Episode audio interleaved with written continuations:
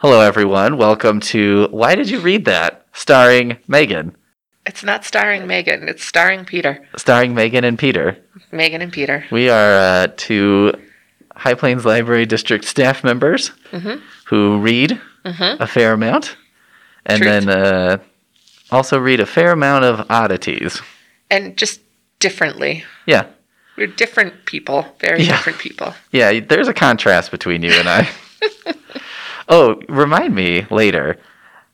So I do some writing in my free time, and I had an idea for a rom com like story, but then I was like, I need to run this by Megan because there's like a good chance that this already exists, and I'm just tracing over a story that either exists or has been redone like 20 times. So are you wanting to just tell me later or are you wanting to tell me not recorded?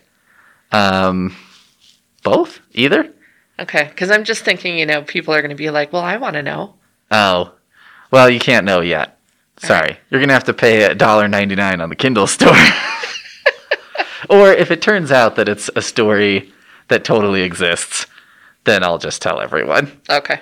Maybe, maybe I'll be too embarrassed because I'll be like, I didn't know that this was the Notebook. Apparently, that's what the Yeah, Notebook is. The notebook is not a rom com. I've had a couple experiences like this where I'm like, I have an idea, and then um, my partner Cassie will be like, um, "Yeah, that's like the most famous episode of Friends," and I was like, "Oh, cool, all right, That was great the first time when it was called While You Were Sleeping. yeah, exactly." Little film, couple people have heard of, won a Best Picture award. I don't know.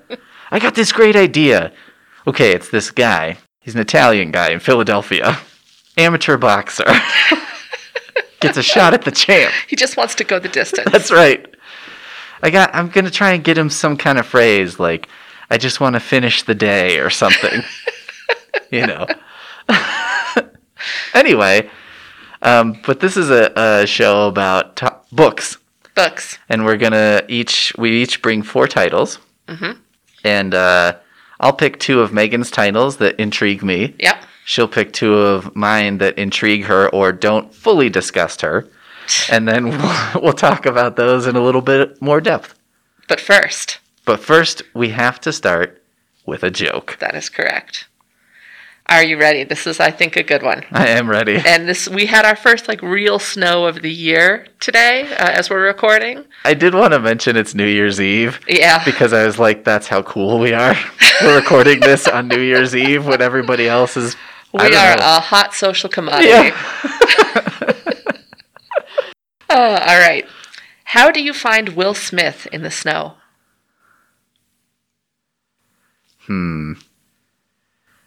This is a hard one to guess because I'm like, is this is the punchline going to be about him as actor, mm-hmm. as rapper, mm-hmm. as just a guy, Fresh Prince? Oh, because you follow the Fresh Prince. Perfect. Yes. You got one. Well done. You know, sadly, a joke's not as funny when you talk it out. yeah. Well, you know, But that's okay. for me personally, it was very It was a rewarding. victory. Yeah, yeah, I like that one. that was Follow good. the Fresh Prince. I like that one. Yeah. You like it because you got it. Yeah, that's my favorite one so far I bet. because I actually got it right. Well done. Congratulations. Thank you, You're thank welcome. you. I do feel good. Um, I guess in starting, we had a we had a long discussion of who starts. Mm-hmm. I guess starting also involves. Should I tell you about my books first? Yeah. Okay. Yeah. All right, so I brought four books that uh, just kind of. There's no theme this time. This is just Yeah, an me either. assortment. This is a Brach's pick a mix of. I haven't thought of that in forever.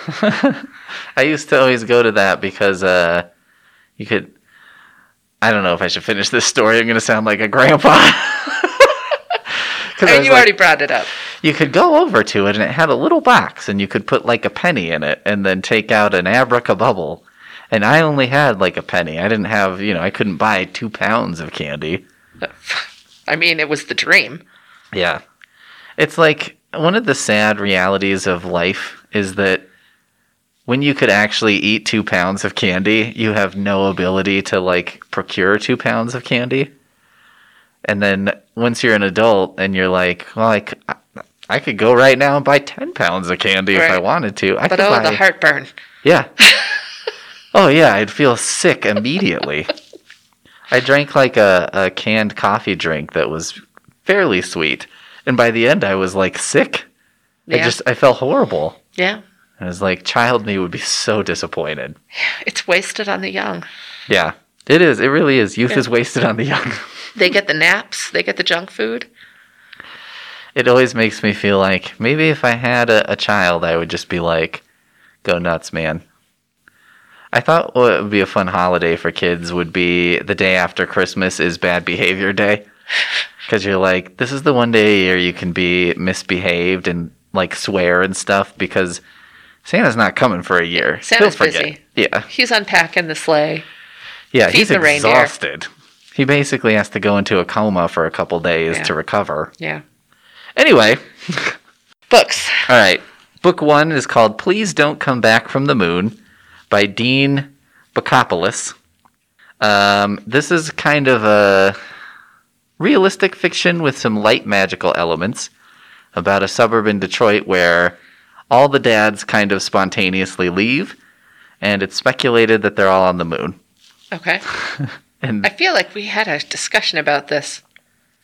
Maybe. I think we talked about something about the moon Okay. before. Hmm. Okay, then I've got Rock Candy Mountain by Kyle Starks. This is a uh, two graphic novel set about a uh, sort of wanderer who comes back from the war and is riding the rails and whatnot, and also participating in underground fighting matches. and he has a magical item that's helping him search for the fabled Rock Candy Mountain, which is, you know, Burl Ives. yeah. As they call it in the book, it's hobo heaven. So he's kind of trying to find his way there. Okay. The next is The Devil's Alphabet by Daryl Gregory. Daryl Gregory. Mm-hmm. I'm a fan of Daryl Gregory. This is my first, and I was like, I waited way too long. Yeah. Um, this is a very weird book. It's about a small town in Tennessee that a uh, virus raged. Ooh, just occurred to me. Timing. yeah. Yikes. Um, an affliction raised through the the population, and it has um, it killed a lot of people, but then a lot of others it drastically changes their biology Okay. in one of three possible outcomes that are all fairly different and come with their own quirks. Let's call them. Okay. And then the final book, uh, this is kind of my novelty choice, is Jurassic War by Charles Hinton, which I brought with me. Science fiction novel Jurassic War. It's unclear from the cover. Uh huh. I'm just going to read the description, which is on the back of the book in like 24, I was going to say, I think I can read it from here. We're across the room from each other. 24 point font.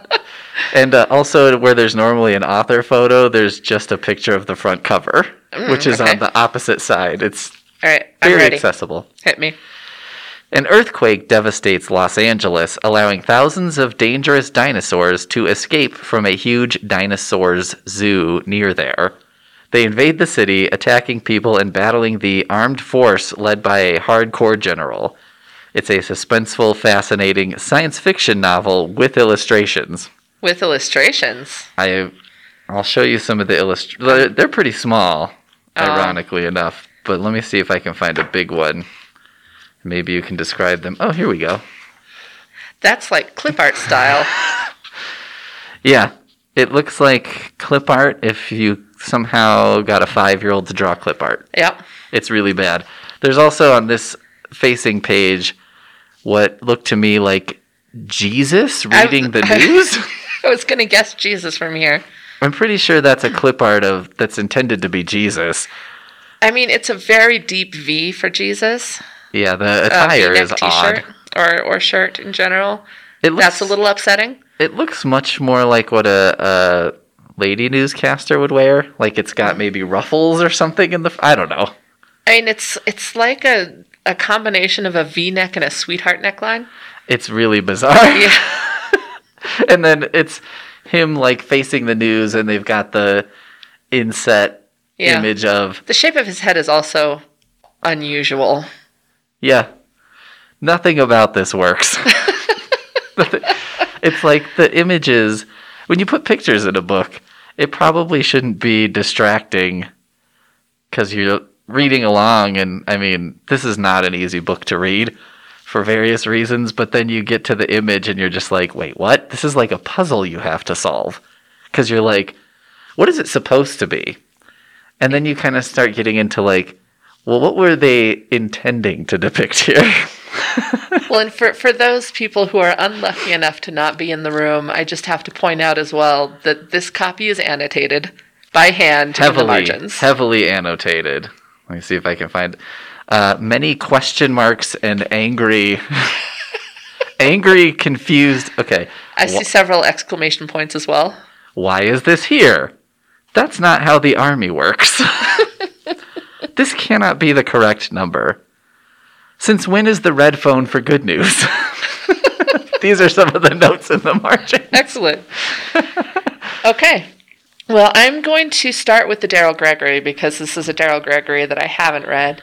But before you get started, I have an anecdote. Okay. I was at a library conference, and um, you, I know, have been to library conferences. Indeed. And there's generally some kind of a, an exhibition floor or exhibit floor where publishers set out books and stuff. Mm-hmm. And they give copies away. It's like librarian heaven. Right. so I was at this This is the rock candy mountain of librarianship. It is. It truly is. I always brought home way too many books. My my bags were we're we're talking like black hole density. I went to one like this one time, and they basically had an entire section of the conference floor set aside for shipping. Yeah. So people could ship enormous boxes of books back to themselves. yes, I have done this. or they were like, here's my books suitcase, and Mm-hmm. here's my suitcase suitcase. yep. Well, you have to split them because you don't want the overweight charges on your bag. Anyway, none of this is. so I was uh, I was at I forget which publisher it was. I want to say it was like Random House. It was one of the major publishers. And I'm wandering around, and one of their reps was talking to another librarian and telling them what they had to offer. And I heard the name Daryl Gregory, and I gasped, and I turned, and the rep was like, I'm assuming you know who Daryl Gregory is. Would you like a copy of Spoonbenders? And I was like, Yes, I would. Thank you. I think that of all the names that they were like, there's always the book that everyone's trying to get the new ton Right. of French or the new whatever. Right. And I don't think that this ref was expecting to hear somebody like gasp and and and with grabby hands reach out for the new Daryl Gregory. Right. She's like, I found the one giant Daryl Gregory fan in the room, The which is not nerd. a knock on Daryl Gregory. No. It's just A surprise. Yeah, there are just some authors who don't have a gi- that we can't all be Stephen King, He's not a household name. right? Right. And it's just because life is not fair Yeah. and everyone is objectively wrong. um, All right, I'm ready. okay. So, The Devil's Alphabet is it's about a small town in Tennessee called Switch Creek. And the action takes place, I think, probably 20 years or so after um, a virus, a plague, something ran through the town. Um, and what it did is it killed a lot of people, but then it's infected people in three phases after that. And depending on which phase they were infected in, it altered their bodies in really significant ways in their entire biology. So the first wave of people are called Argos, and they're basically giants. They're just enormous, they're very strong, they have very deep voices. One of the characters is an Argo who, you know, they all drive around in cars with the seats, the front seats in where the back seat should be. And Oh, no- so that they can reach with their giant legs. Yep. And then no roof Okay. because they can't fit in a standard size car. Sure. Um, and he runs a business of making things like furniture for Argos because they can't. Any chair is pretty questionable for them. Yeah. The second one is uh, they're called betas.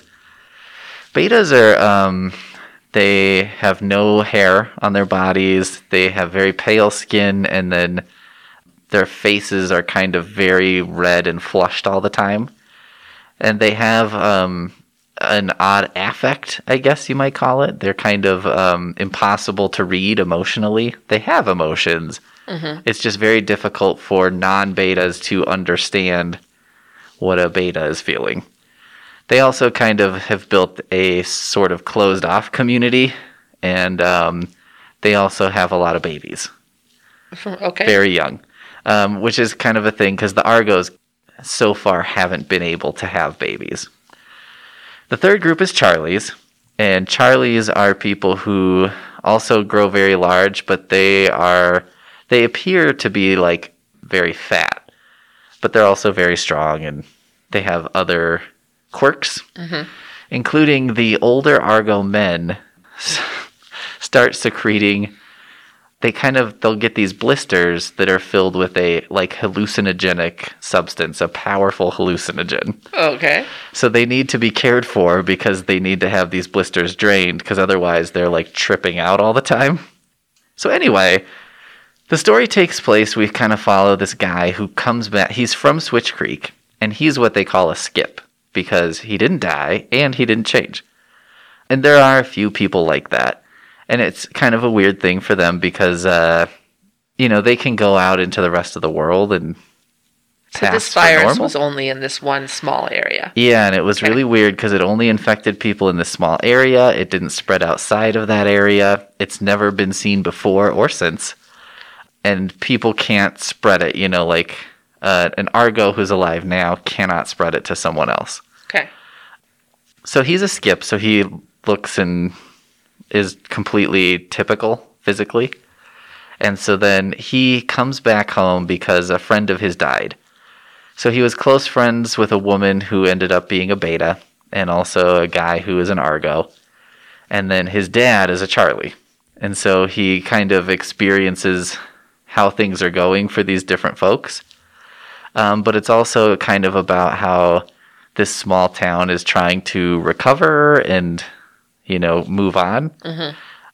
And what's interesting about it though and reading it especially this time it's like the perfect christmas book which sounds really weird but i think this whole thing felt to me like a, a was probably written by daryl gregory because he came from a small town and left and then came back for a holiday or something. Mm-hmm. And you're like well, things here are kind of the same, but also kind of weird. And some of the changes are really good, and some of them are horrible. And, you know, the weirdness of seeing people that you knew before um, becoming adults and all this stuff. So I, I don't actually know if that's his background. That's just what it felt like to me. I was Right. like, this feels like a book that someone wrote because they went home and they're like sleeping in their childhood bedroom and thinking like, this is weird. How could I express this in a way that makes sense? Yeah. It's so you know there's a plot there's kind of a potential murder plot that's going on at one point. There's some kind of like local politics and potential graft and some weird things like that going on. Um, so it's not just like an emotional journey or whatever. There's things happen and the story really clips along. But uh, it's nice because it i think it I think it's a, a feeling that people, the feelings will be recognizable to a lot of readers, even though the plot is out there. But I, as you go, you kind of come back around to feeling like, oh, okay, I think I recognize pieces of how I felt in this book. Yeah. That that jives with what I know of Daryl Gregory as a writer. Yeah. And um, since you've now discovered him, I have to encourage you to read We Are All Completely Fine. I just saw that popped up somewhere. Yeah. So It's my favorite of his. Okay. It's like um, a support group for people who have survived impossibly like unbelievable things. Uh-huh. Like someone who was kidnapped by a serial killer who in, who like carved into her living bone like Scrimshaw Ugh. and she survived. Okay. yeah, weird and like it's not for everybody, but if it's if that would if that made you perk up a little bit, like you'll definitely love Daryl Gregory. Oh, I can hang with that. Yeah. Yeah. that's, that's for me. but yeah, it's it's a good book. It's a quick read. I think it's on uh, one of our digital services, and I know we have it in print. So Yeah. it's a great one. Yay! But yeah, Daryl Gregory. read that, or yeah, just read a Daryl Gregory. Also, he's spelled D A R Y L. Just so if you're looking them up right now and getting frustrated, Yeah. now you know why. All right, I'm ready to hear about your books. All right. Uh, I have a weird assortment Okay. um, because I was reading weirdly because of the holidays. I'm in. So the first, my first option is Whale Day by Billy Collins, Oh yeah, which is a poetry. collection of poetry, which is not my normal jam. And I'm a little hesitant to even bring it up because I don't feel comfortable talking about poetry because I Mm. don't read it much.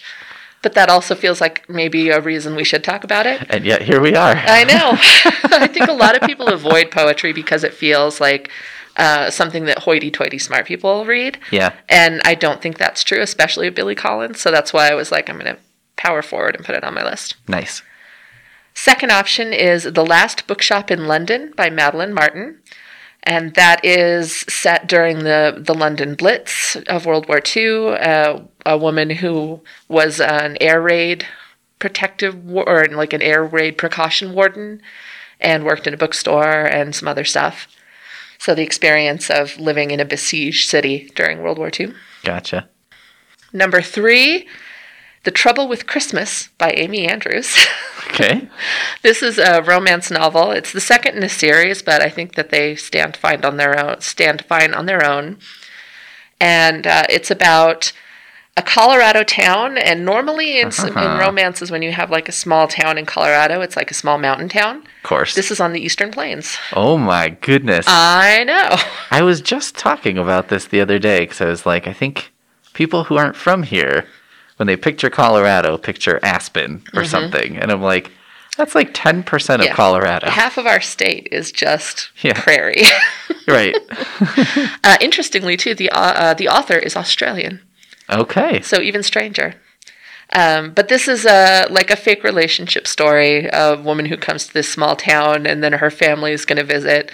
She ends up telling them a lie to keep them away. They come anyway, so she has to pretend to be dating uh, her landlord, basically, Okay.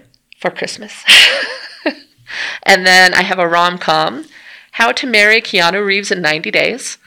Okay. by K.M. Jackson, and it's kind of what you think. It's this. Um, the main character grew up kind of obsessed with Keanu Reeves. She thinks he's the perfect man, and when the tabloids report that he's about to get married, she decides that now's the moment. She needs to hunt him down and tell him how she feels.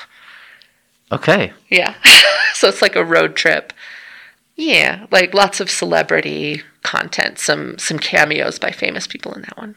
I keep hearing, uh, like every once in a while, it seems like maybe when there's a lull in the internet, a nice guy Keanu Reeves story pops up. Yeah, Or it's like, here's him going to work on John Wick on the subway. yeah. You know, stuff like that. here's here's uh, Keanu Reeves in a random convenience store, like Yeah. being nice to some kid. And I'm like, I hope he remains a, a treasure forever. yeah. So like, I mean, I so know. far so good. I I don't hear a lot of bad, and I frankly would be sad to hear it at Yeah. this point. It would be really unfortunate because Yeah. now he's so built up. Yeah. It's it's what makes me nervous. It's like we're at the you know last quarter of the Jenga game, Yeah. and I'm like, this is when it's the best, but also Yeah. dangerous. Catastrophically Yeah. wrong. Around any, any corner, it could happen. Well, as much as you hesitated, I knew you were gonna. I know, but we haven't done any poetry I on know. here yet. I'm actually glad. I'm just nervous about it because you read a lot of poetry and Yeah. have written some, Yeah, and I am not a big poetry person. that's okay. I think I think uh, I think I totally agree with you that it's this thing set aside for fancy schmancy, Yeah. sitting in a coffee shop, snapping your fingers. Yeah, with my with my fancy degree from some Ivy League college. Yeah. Yeah, and it's like, oh, you have to know what all the different forms are, and you have to count syllables. this obscure and- literary reference from Yeah. some medieval text that it, a poem will only make sense if you know it. right. I put, I always put a, a passage before it, you know, and they're in, it's in like, uh, I don't know, Swedish, and it's just, Yeah, it's exactly. just all confusing. and, and it's not translated. right. No. You're just supposed to be like, oh, obviously that is from the Icelandic sagas. Exactly, yeah. And I'm like, I, am I supposed to know what this like? I, I don't understand. I don't even know how to locate these symbols on my keyboard. Right. Like this is so impenetrable. Yeah. Yes. Okay. Okay. So, uh, I believe this is Billy Collins' most recent collection of poetry. Um, it's, I think, more than 50. And he was the poet laureate for the United States for a couple of years, um, 2001 to 2003, according to my research. Sounds about right. Yeah. So, um, I'm going to take a stab about talking about this, even though it's I, I don't feel um, super comfortable or confident. Like I know a lot about poetry.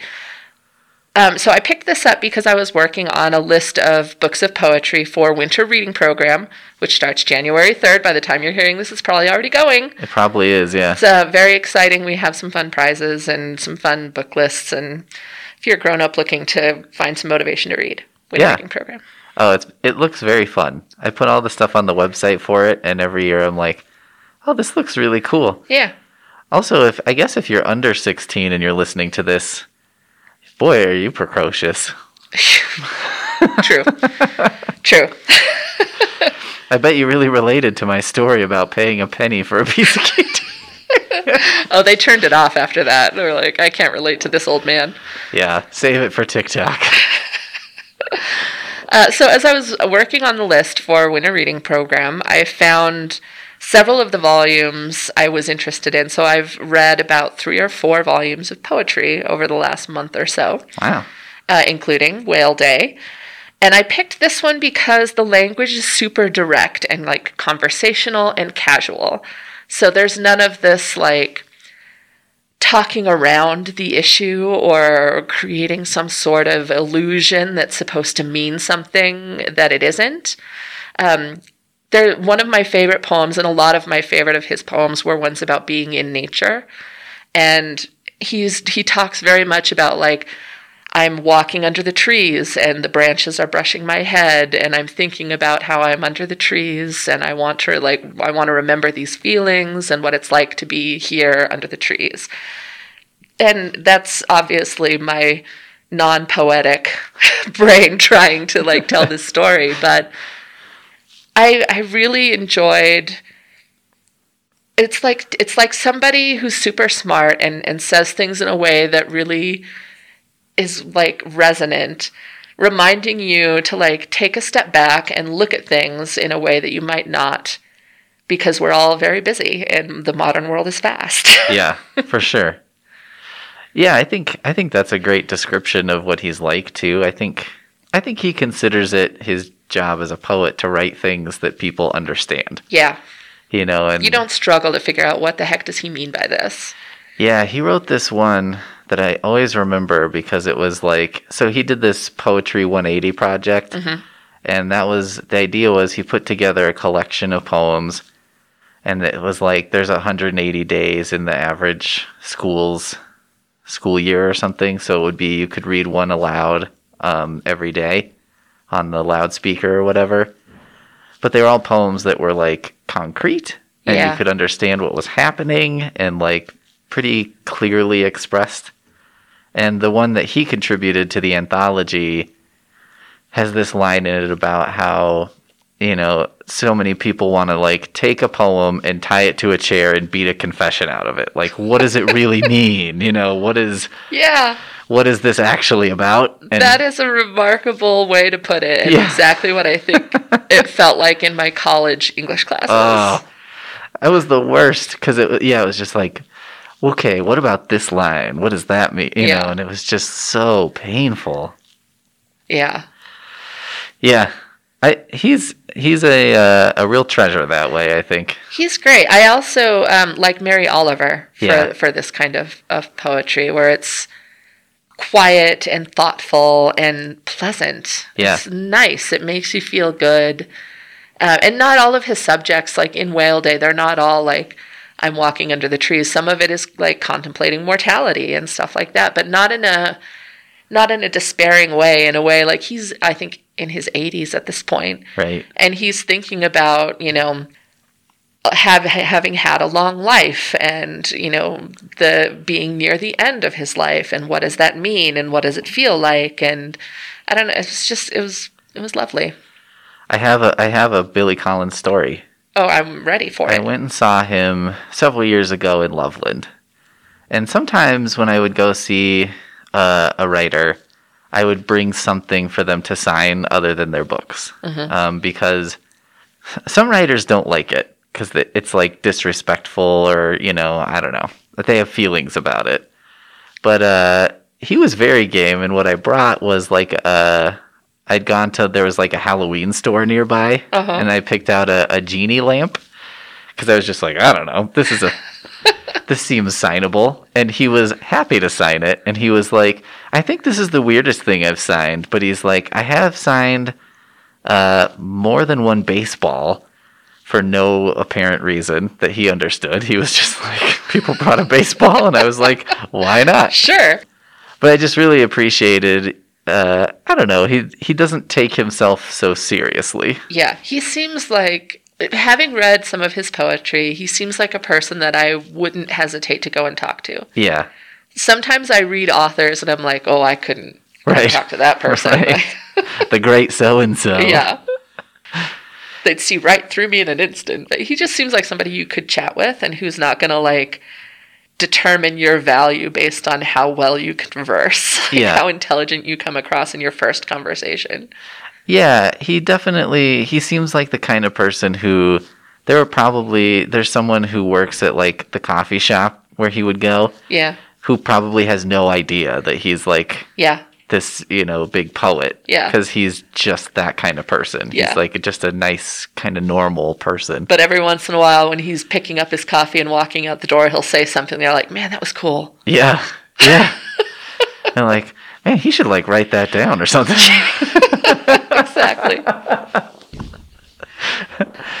yeah. so yeah, permission granted to read some poetry that isn't going to make you feel dumb. I think also that one's available on audiobook.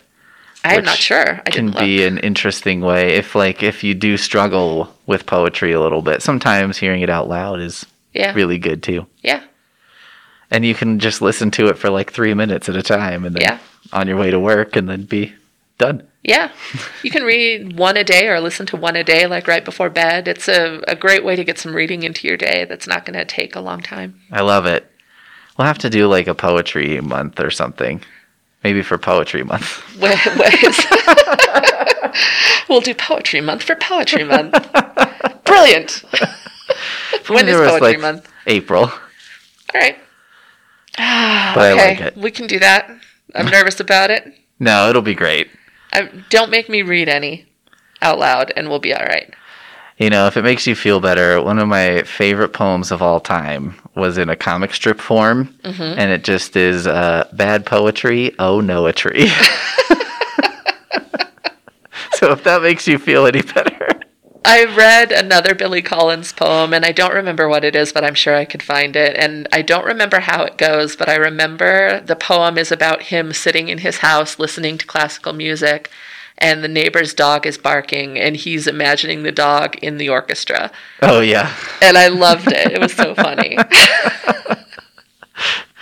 yeah. He he really has a way of finding these funny little moments. Yeah. and unpacking a little moment into a, I don't know, the way his his mind works is really Yeah. entertaining. exactly. All right. All right. So I've got Please Don't Come Back from the Moon, Rock Candy Mountain, and Jurassic War. You know, I can't believe I'm saying this. yep, Jurassic War. oh, Jurassic War. Okay. I, I feel like this requires a little explanation of how how did this come to be? I think you could have just said how. Yeah, how? Why? What? Huh? Jurassic War is by a guy named Charles Hinton, who I discovered by chance uh, through a little book called Agent Coldbeer. Agent Coldbeer was like an 11 page story, Yep. self published, about, I guess he's a secret agent um, who goes on an assignment. He's like in the FBI or the CIA or something. He's Black Ops. Yeah, he's he's very hardcore, and they put him on an assignment to uh, bust up what seems to be a single bar somewhere, where the guy running it. I'm not sure if he's actually doing anything illegal. and uh, there's just every hilarious thing you know, uh, he tries to write a scene where it's like, you know, when James Bond goes to Q Branch and they're like, oh, here's a pen that does some amazing thing Right. or whatever.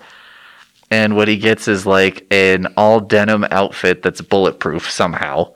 Um, he gets like a cigar that records sound, which isn't really explained. Somehow, when he lights the cigar, it then records things.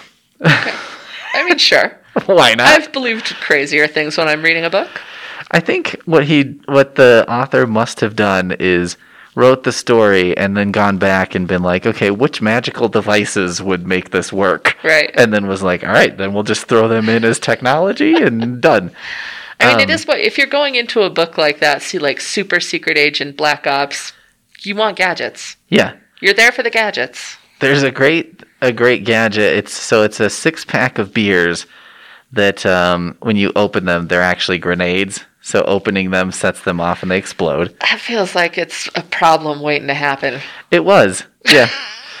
well, it's like they were basically useless in the story, except uh, these two henchmen go into Agent Coldbeer's trailer, and they're poking around and just decide to open one of his beers and drink it, and so then it explodes. Okay.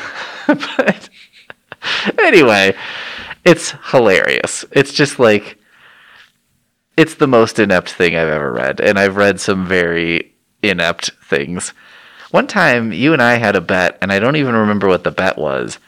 But as a result of losing the bet, I had to read this book that was called like the Green Plastic Bench or the Green Park Bench made of recycled plastic. So yeah, I something. remember. I don't remember the bet either, but I do remember that title. and it was like completely incoherent. Like I, couldn't I couldn't even figure out what the narrative was like or why or what was going on. Yeah.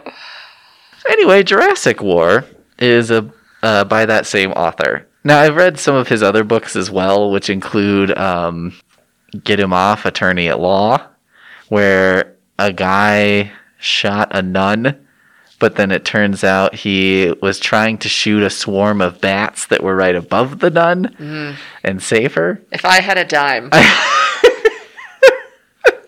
yeah, it's just like there's uh, the bad breath vampire, which is okay. about a vampire that um, I don't want to spoil the surprise for everybody, but has a very ridiculous potty humor way of biting people and turning them into vampires.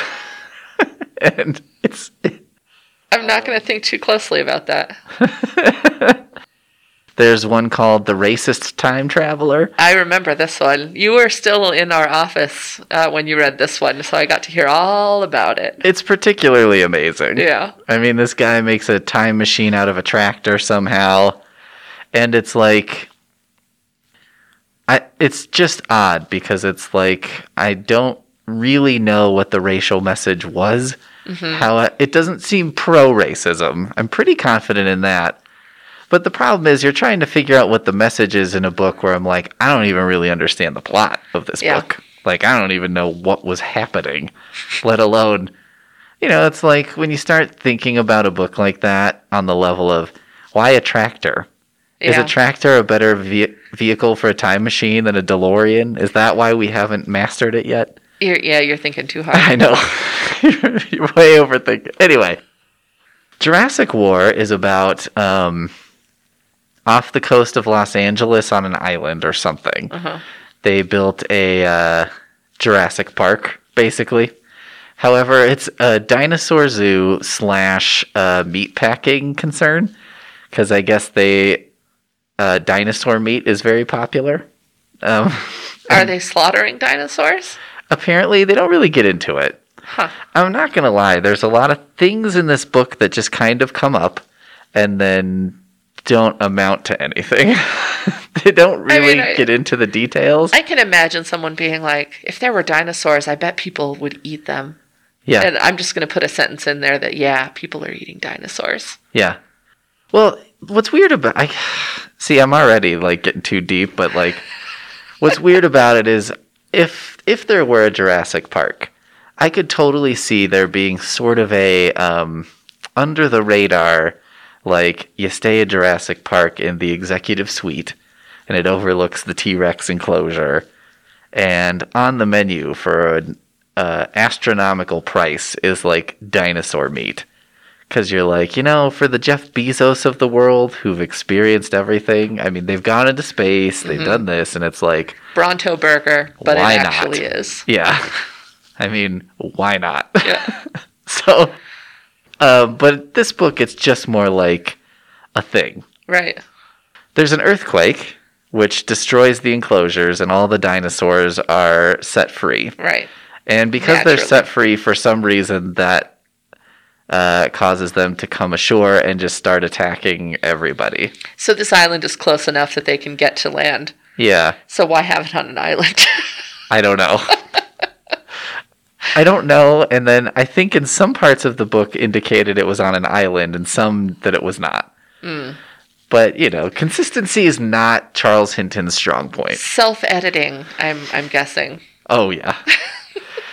In fact, I'm not even sure that this was self edited because I'm not sure that it was edited at all. First draft. yeah. All right. Entirely possible. He's rocking a first draft? riddled with uh, you know typos and Mm-hmm. Other errors.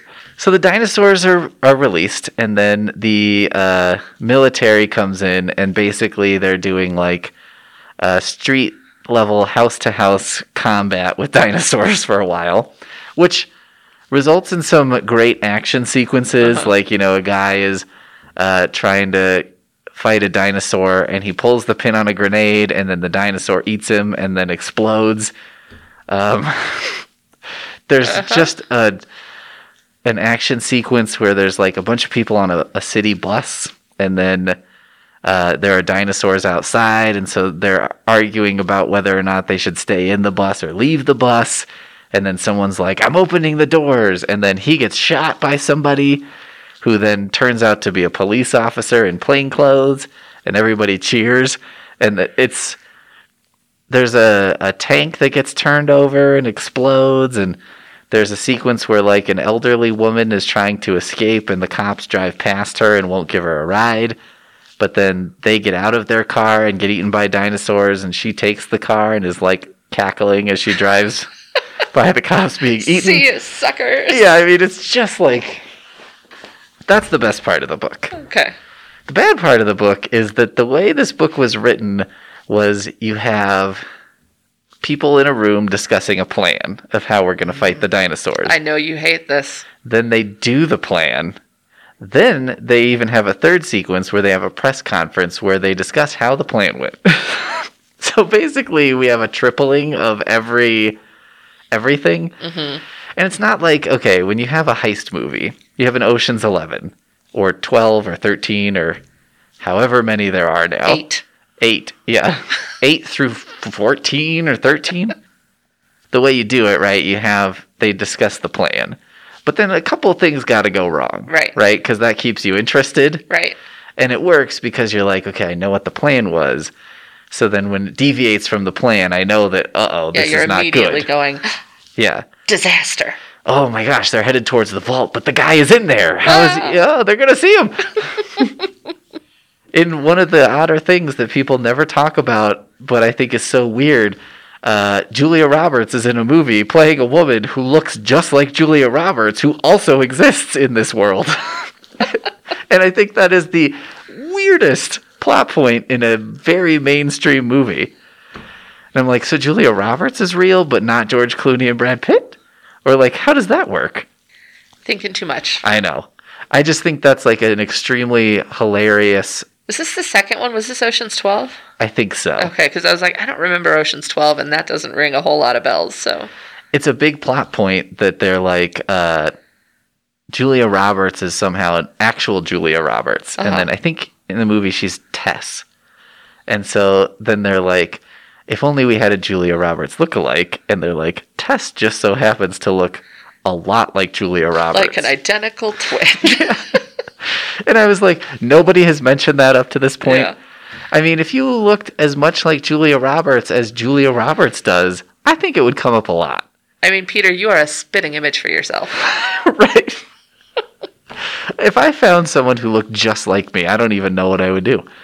And if you're Julia Roberts, if you're Tess, you're like, okay, people would constantly be coming up to you and asking for your autograph. Yeah. I mean, anyway. So it just it tells you what's going to happen. That thing happens exactly as they planned, and then they have a press conference. Um, the press conferences are unintentionally funny though because they're like they remind me of the town hall meetings in Pawnee on Parks Oh, and Rec okay. where it's like people ask bizarre questions or like you know there was one press conference where someone's like did any baby dinosaurs die in the you know they did a bombing and they're like did any baby dinosaurs die and the people were like probably yeah. And then someone was like what about baby humans? And the you know the president or whatever is like i don't know. You're just like you don't know if any there are any dead humans and then they do another sequence like that. It's if you've ever read the the Onion, and they'll have that section where they ask a question, and it's like a person on the street interview, Uh huh. And so they're like, "What do you think of the dinosaur war?" And they're interviewing people, and you know, someone is like, "Oh, I hate it. Like it's made the price of dinosaur meat skyrocket," and then somebody else is like. I'm glad we're having a war. Like if I was younger, I would sign up to fight the dinosaurs, you know, and then the best one is a lady who's like, I hope we can reach some kind of peace agreement. and what's magical? Can't we all just come to the table? yeah. And I was like, I'm not really sure how you reach a peace agreement with dinosaurs when their reason for attacking you is completely unclear still. And well, isn't it just like raw predatory instinct? I think so. Yeah. Yeah, I don't I don't think you can talk it out. you know, you couldn't like find wolves in the woods and be like, listen, if you could leave the rabbits Hey, it worked in Finding Nemo. It did. That's true. Fish are friends, not food. That's true. Um, And that's how we link an obscure self-published novel about dinosaurs to a Disney Pixar classic. I you know I want that to be a quote on the back. Essentially the same thing as Finding Nemo, same level. So anyway, the magic of a Charles Hinton book is you have a lady say something like, "I hope we can reach a peace agreement," and I I don't know if he's laughing and he thinks this is fun or if he's totally oblivious. Yeah. Um, anyway, that's most of what I want to say about Jurassic War. Oh, I do want to say towards the conclusion, there's a part where one of the head scientists from the Jurassic Park, I can't remember what they call it, but let's call it Jurassic Park, uh, is like, well, I'm headed to Japan because they're going to build a, a new park over there. I wonder what this could be. Yeah, and then one of the other guys is like, "Oh, do you think that an earthquake there could cause the same problem?" And he says, "God only knows." and I'm like, "No, I think you know. Uh, you just saw it happen. This entire Yeah. book has been about that happening." Yeah. And also they they have a lot of earthquakes, Yeah. you know, in that region of the world. Yeah, yeah. Yeah. Seems seems rife with possibility. anyway, um, I guess the the title of this show is "Why Did You Read That." Yeah. I read this because I read Agent Cold Beer and enjoyed it. And the problem is, Agent Cold Beer is like a tight 12 pages of just hilarious incompetence. This is also a tight 12 pages of hilarious incompetence, but the problem is it's 200 pages long. Right. so if it was if it was condensed down to the best bits, if he would let me do an editor's cut, I think this could also be great. But uh, Would you say this is an instance of Peter read it so you don't have to? Yeah. Oh, for sure. Yeah. I, I would not recommend it. I recommend Agent Cold Beer. there are two Agent Cold Beers. One is called Agent Cold Beer on Assignment, and it's part two. And the other one is Agent Cold Beer, the Japan assignment. But I'm pretty sure the Japan assignment comes after part two. Hmm. It's really confusing. So is there just no part one? I guess. But read read the one that's part two, not the Japan assignment. But yeah, you're welcome for reading this so that nobody else ever has to. if you ever see this on a bookstore shelf or something, Because I'm sure that would happen. yeah, don't get it. Don't don't do it. Just, you know, You know what? I'm looking at the cover and I feel confident that very few people would. I don't think it's a high temptation. I didn't even realize that those were dinosaurs until just now. I don't I thought that this was like some sort of weird, like DNA swirly egg thing. Oh yeah, it just kind of looks like a, a blurry design. Yeah. Yeah, they're kind of oddly shaped dinosaur heads that seem to be wearing a lot of eyeliner, and they have like a, a chin waddle thing. Yeah, they do. It's just weird. If you ever get on an airplane, let's say, and this is in the seat back pocket, You'll know that Peter was there before you. yes. and also, if it's this or nothing, I'd probably still take nothing. I don't know. It's annotated. That's true. If it's this copy, which is a high high likelihood, I suppose it would almost be like reading a book and having a conversation about it. And you know, you just get to laugh at these notes that are like, well, who knows? It's not like anything in this book is relevant. So there you go. Oh, good Jurassic times. War. Good times. Okay, I want to hear about the Keanu Reeves book. oh, okay. I decided. I was all ready to tell you my titles, but you were you were ready. I was oscillating between that and Christmas, Okay. But I've decided Keanu Reeves is the way I want to go. He's he's definitely a selling point.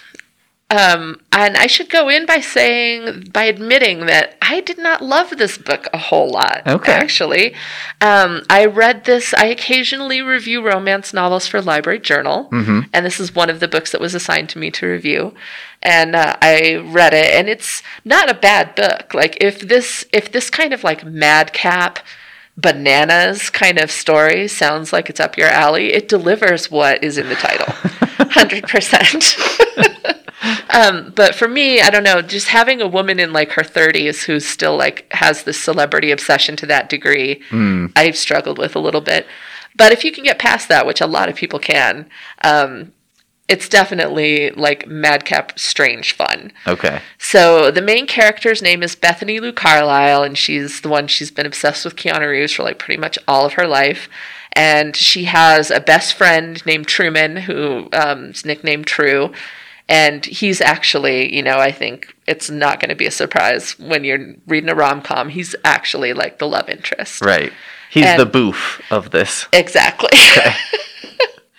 so um, when she decides that she needs to like take seize her moment, seize her opportunity, and find Keanu Reeves and tell him. Actually, I don't even think she's trying to like win him for herself. I think she wants to go convince him not to get married because he is.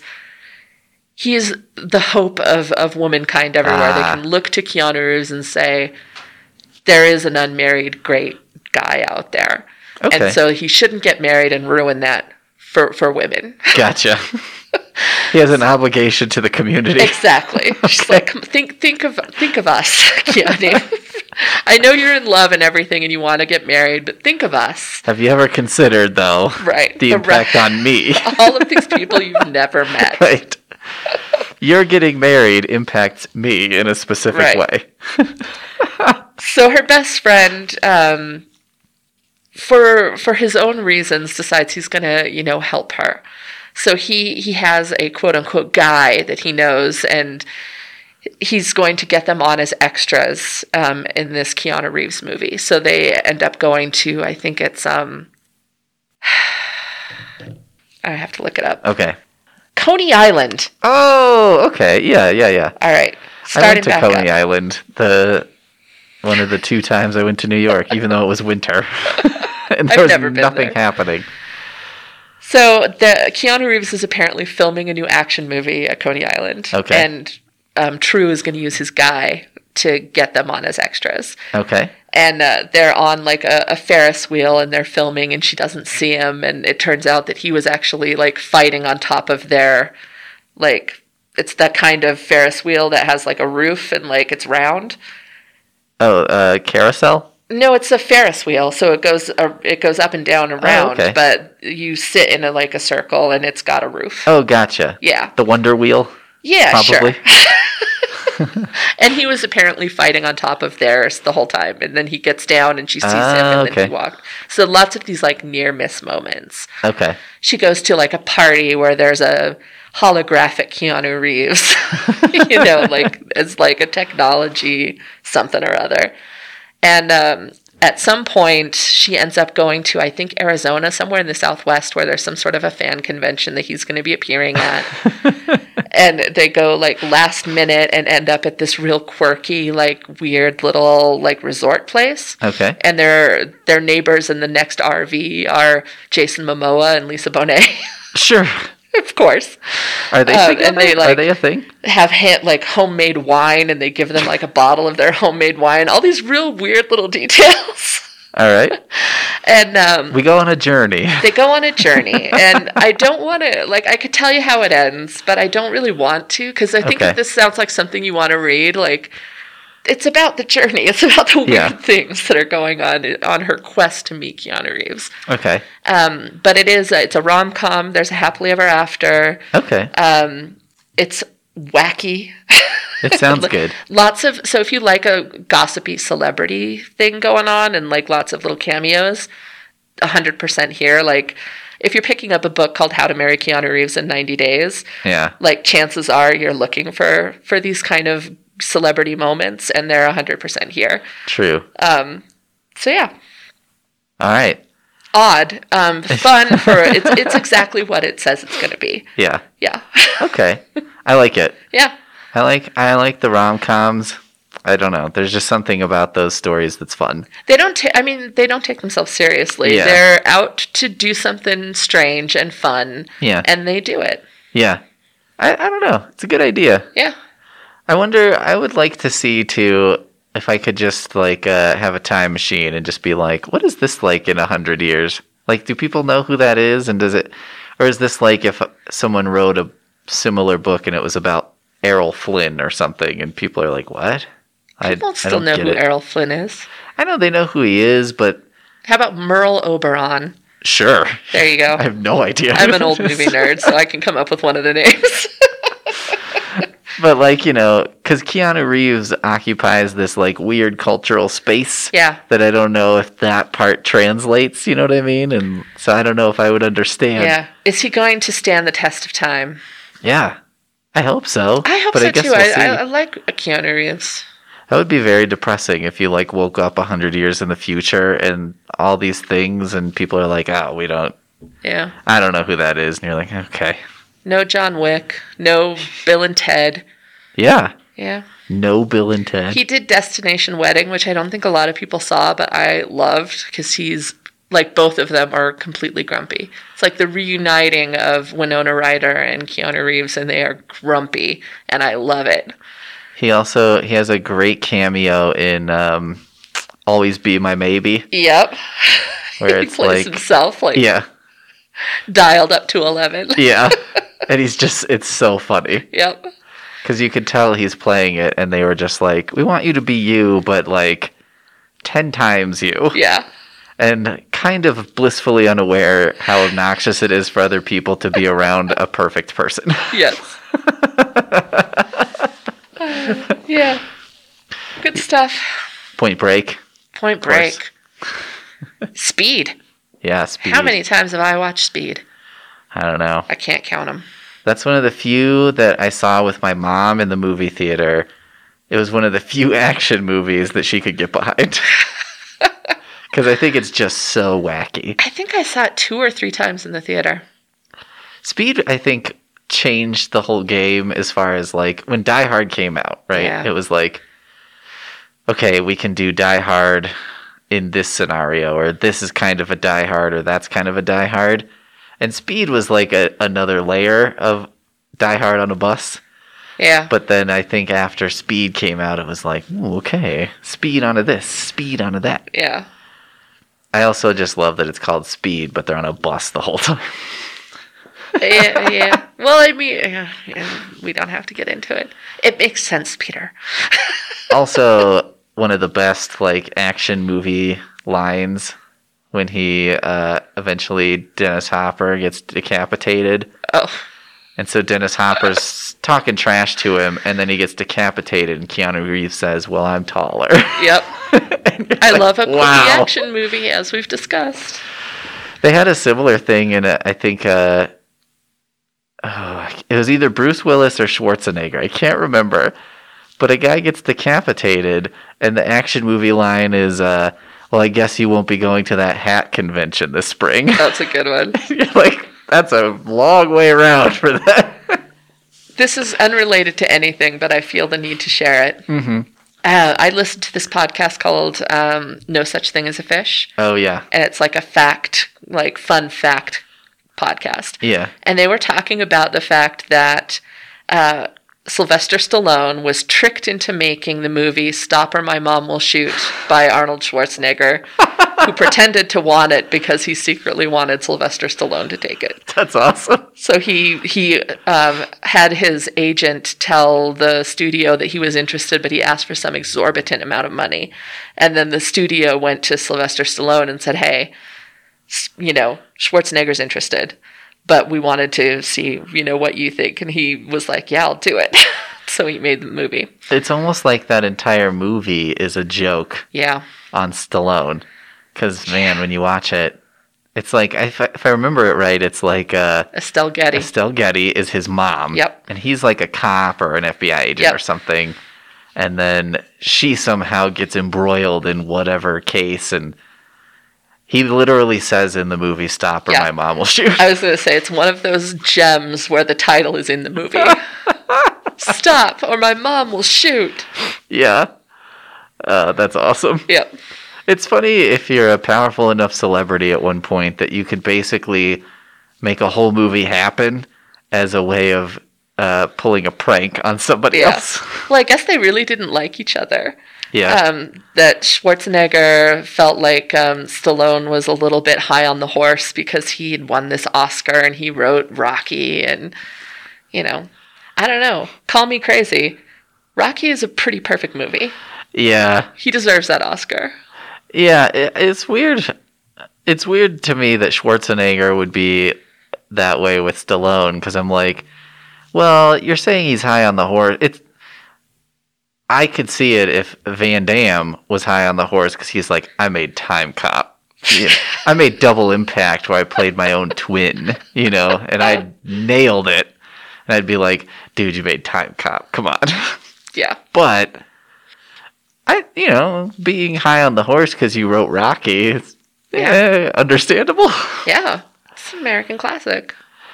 You know, I guess the only thing, because I guess Stallone was kind of like going into Schwarzenegger's realm when he made Rambo. Well, not First Blood, the first one, but two and three probably I haven't was. seen any of them, so I'll take your word for it. The first one is actually a much uh, quieter movie.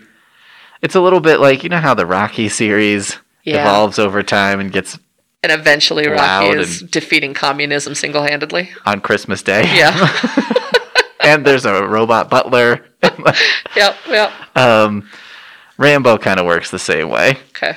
So the first movie is kind of like the first Rocky, where it's actually more of a story of like a PTSD veteran who can't find a home in America anymore. Like, Okay. you know, he did all these things and now the country doesn't want him and blah, blah, blah.